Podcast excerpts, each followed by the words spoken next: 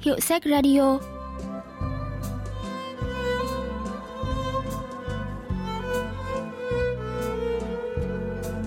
Thanh Tâm xin chào quý vị và các bạn.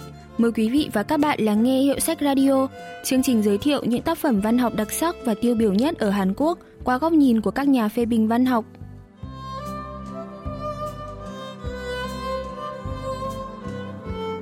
Chuyện ngắn Hoa bồ công anh trên tầng thượng, xuất bản năm 1979, là chuyện cổ tích mà nhà văn Park Wan-so dành tặng cho người lớn. Nhân vật chính trong chuyện là một cậu bé học tiểu học kể lại chuyện hai bà cụ tự sát ở khu chung cư nhà mình.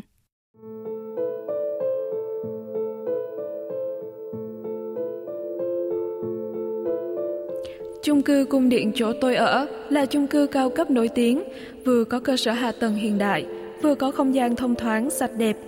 Quần thể chung cư ở đây có đủ tiện nghi, nào là siêu thị lớn, bán cả thảy mọi thứ từ hàng nội địa đến hàng nhập khẩu, có khu vui chơi rộng rãi dành cho trẻ em, công viên lớn tròi nghỉ cho các cụ già nghỉ ngơi và ao sen nhân tạo.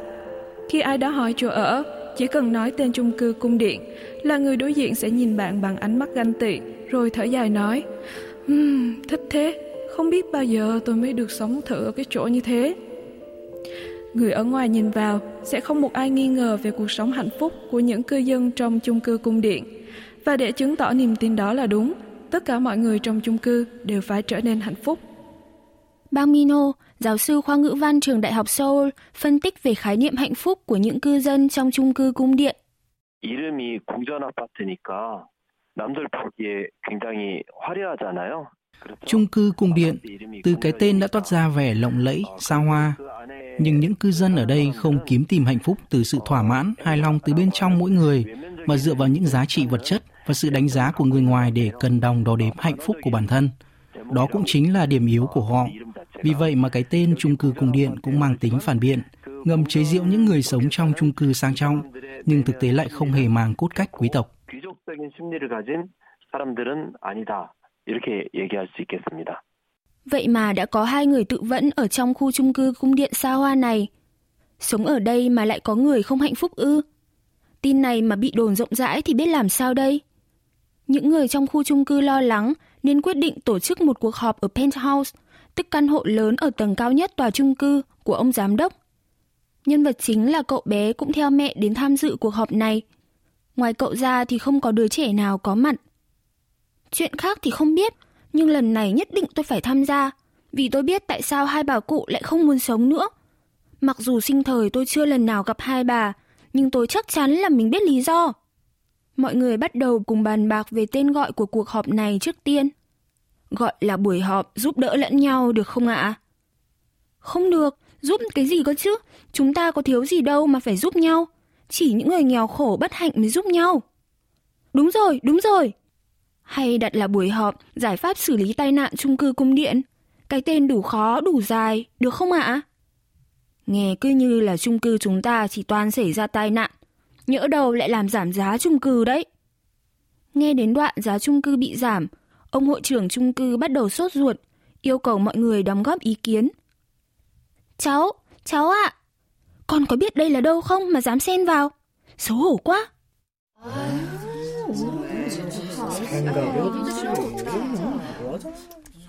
Bị mẹ ngăn và những người xung quanh xì xào, nên cậu bé đành ngồi im một chỗ.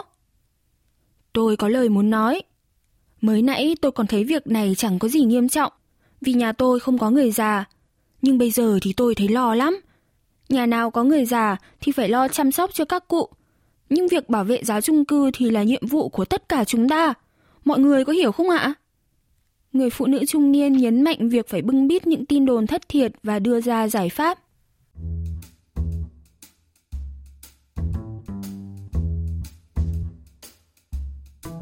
Tôi đưa ra ý kiến là lắp toàn bộ song sắt ở các ban công. Như thế thì vừa thông gió, mà người cũng không thể nhảy xuống được. Ý kiến hay đấy. Sao lại không nghĩ ra ngay từ đầu nhỉ? Giờ thì có thể yên tâm ngủ ngon rồi nên khẩn trương lắp xong sắt sớm, tôi sẽ ra lệnh nhân danh chủ tịch. Để tôi đặt xong sắt. chồng tôi là giám đốc công ty kim loại nên có thể tìm vật liệu vừa nhanh lại vừa rẻ, chất lượng cũng đảm bảo luôn. Mọi người xô đẩy, chen nhau đăng ký lắp xong sắt. Từ từ đã, tất cả hãy bình tĩnh. Giải pháp lắp xong sắt cửa liệu có hợp lý không? Một người đàn ông trẻ tuổi vung tay lớn tiếng – Chung cư của chúng ta đắt, không chỉ vì có cơ sở hạ tầng hiện đại, tiện nghi, mà còn có bề ngoài sạch sẽ, cao cấp. Nếu nhà nào cũng lắp song sắt ở ban công, thì người ta sẽ liên tưởng tới cái gì? Là nhà tù. Như thế thì giá chung cư sẽ rẻ như bèo. Nếu là tôi, thì có cho tôi cũng chẳng muốn sống. Vậy là sáng kiến lắp song sắt sớm bị loại bỏ.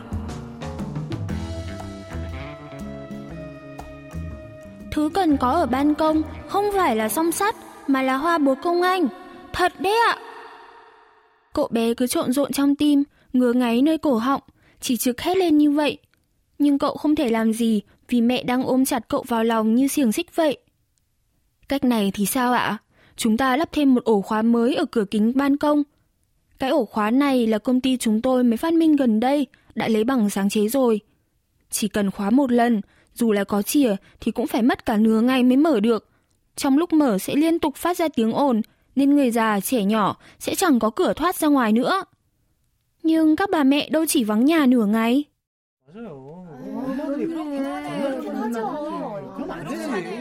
Cuộc họp vẫn diễn ra sôi nổi, nhưng chưa hề có ai đưa ra giải pháp nào phù hợp.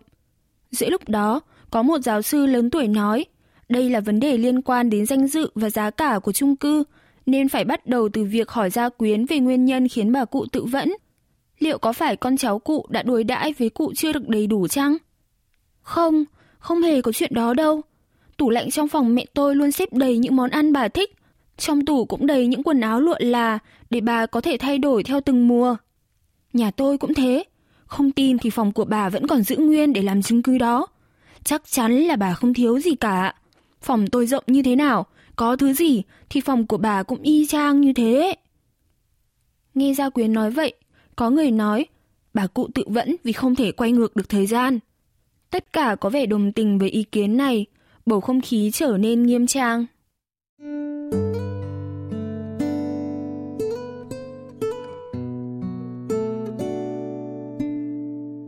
Như tôi đã nói, thứ có thể ngăn cản bà cụ tự vẫn bằng cách nhảy từ ban công không phải là song sắt mà là hoa bồ công anh. Tôi cũng biết chắc chắn là bà cụ muốn chết không phải vì không thể quay ngược được thời gian. Cả hai điều này hoàn toàn chắc chắn vì không phải tôi tưởng tượng hay được ai chỉ cho mà xuất phát từ trải nghiệm của chính tôi.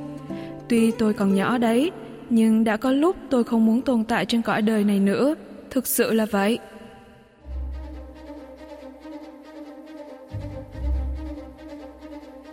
Tôi muốn cất lời nên cố hết sức vùng vẫy để thoát khỏi cánh tay mẹ đang ôm chặt tôi như dây xích.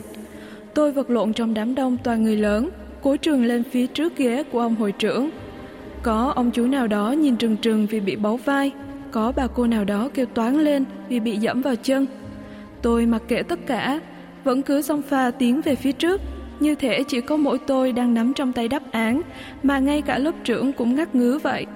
Nhưng tôi chưa kịp mở miệng, thì ông hội trưởng đã đập rầm xuống bàn và quát lớn. Là ai? Ai lại đưa trẻ con đến buổi học quan trọng này? Ô, xin lỗi mọi người ạ. À. Cháu nó là út nên chưa biết phép tắc. Tôi lấy quyền hội trưởng, cho phép chị đưa đứa nhỏ này ra khỏi đây trước. Khi ban quyết định quan trọng, hội sẽ thông báo bằng văn bản, nên chị cứ đưa con về nhà nhanh đi. Trở về nhà, cậu bé bị mẹ mắng tới tấp.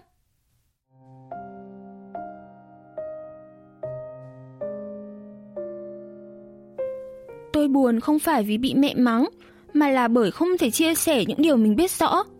Giá mà người lớn biết lắng nghe những điều đó chỉ sẽ ngăn chặn được việc nhảy lầu tự tử.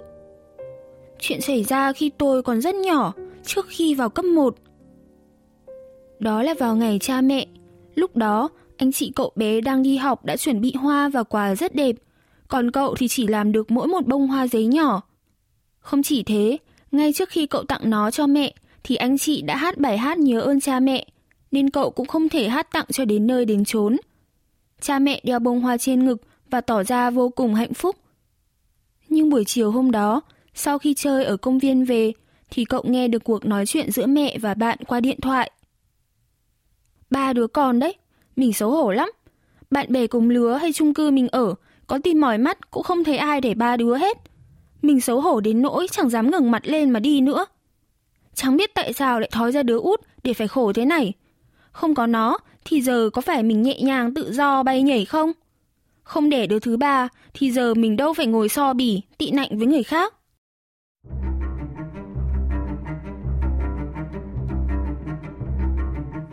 Lúc đó, lần đầu tiên tôi biết mẹ không cần mình. Lúc nào mẹ cũng chiều mến gọi tôi là con út đáng yêu của mẹ. Lúc nào mẹ cũng mang tôi theo, nên tôi chẳng mấy may nghi ngờ gì về tình yêu ấy. Nhưng tình yêu của mẹ hóa ra là giả dối. Tôi yêu mẹ thực sự, còn bà thì lại giả vờ yêu tôi. Cậu bé lặng lẽ rời khỏi nhà, lên sân thượng.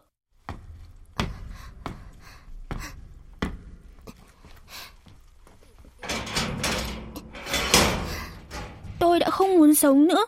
Những người mà tôi yêu lại không muốn có tôi trên cõi đời này. Vậy thì sống còn có ý nghĩa gì nữa chứ? Cậu bé định sẽ nhảy từ tầng thượng xuống. Cậu đợi trời tối vì nếu rơi vào ban ngày thì mọi người sẽ dễ phát hiện và đưa cậu vào bệnh viện. Cơ hội sống sót sẽ cao hơn. Xe cộ và dòng người di chuyển ở quảng trường chung cư đã ngớt dần. Vầng trăng tròn trên bầu trời bao la rọi sáng khắp sân thượng.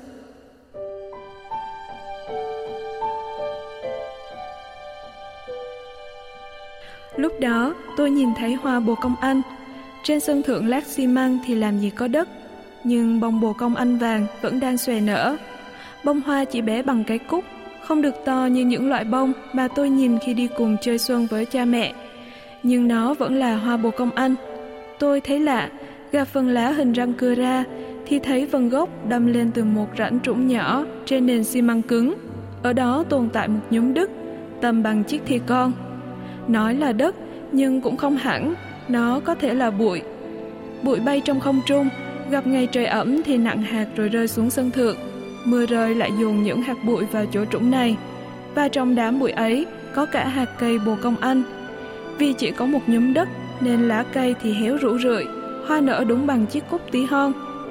Nhưng trong biết bao nhiêu hạt bồ công anh trôi dạt giữa không trung, phải may mắn thế nào mới có thể đậu trên nhúm đất nhỏ nhoi này. Dường như để cảm ơn điều đó, hoa vương mình tỏa ánh vàng rực rỡ như đang mỉm cười giữa đêm trăng.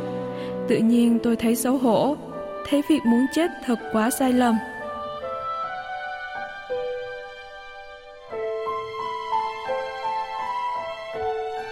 Nhà phê bình văn học Tròn Sâu Yong phân tích về tâm trạng cậu bé khi nhìn thấy hoa bồ công anh. 이 작중에서 노인들을 유일하게 이해하는 존재가 바로 주인공인 나인데 Trong chuyện chỉ có cậu bé là người hiểu tâm tư của người cao tuổi trong chung cư vì cậu đã trải qua cảm giác bị người thân xa lánh là như thế nào. Trải nghiệm đó đã để lại vết thương lồng rất lớn, đưa đẩy cậu lên sân thượng để trộn giải pháp cực đoan. Nhưng ở đó, cậu đã phát hiện ra hoa bồ công anh mung manh đang nở trên nhúm đất nhổ nhôi trên sân thượng. Khung cảnh cậu tìm thấy bông hoa được tác giả miêu tả bằng những áng văn thật đẹp. Giả sử như nếu hạt bồ công anh rơi xuống đường bê tông thì chắc đã không sống được. Bông hoa vàng lại càng tỏa sáng rực rỡ giữa ánh trăng huyền diệu là khẳng định cho sức sống bền bỉ, kiên cường.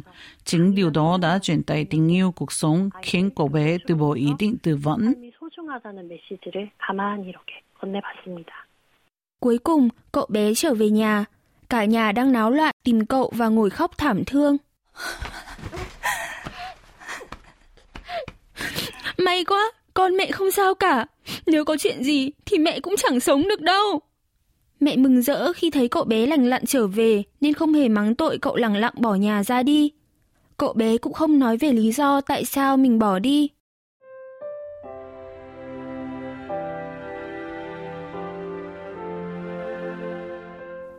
Tôi chỉ cần biết mẹ yêu tôi, mẹ vẫn cần tôi, thế là được rồi. Chuyện đó rồi cũng qua đi. Nhưng sau chuyện này, tôi biết được cảm giác tại sao người ta lại không muốn sống, là khi người họ yêu thương không muốn họ tồn tại trên cõi đời này nữa. Chắc hẳn những người trong nhà bà cụ cũng có những lời nói hay cách hành xử khiến cụ nhận ra sự vô nghĩa của mình. Bởi vậy, khi ai đó muốn lên sân thượng hay ra ban công tự vẫn, thứ có thể giữ chân họ không phải là song sắt mà là hoa bồ công anh.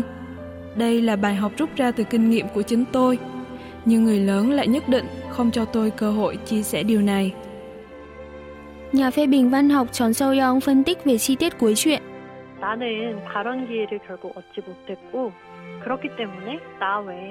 Nhân vật chính không có cơ hội mở lời nên cũng không ai biết đến sự tồn tại của hoa bổ công anh trên sân thượng ngoài cậu.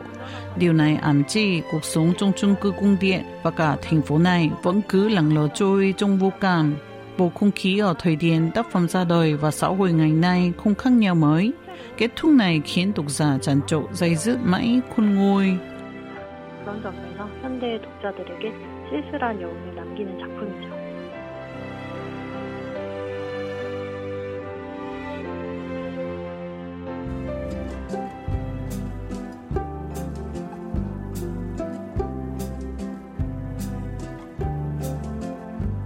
Các bạn vừa tìm hiểu chuyện Hoa bồ công anh trên tầng thượng của nhà văn Park Wan So.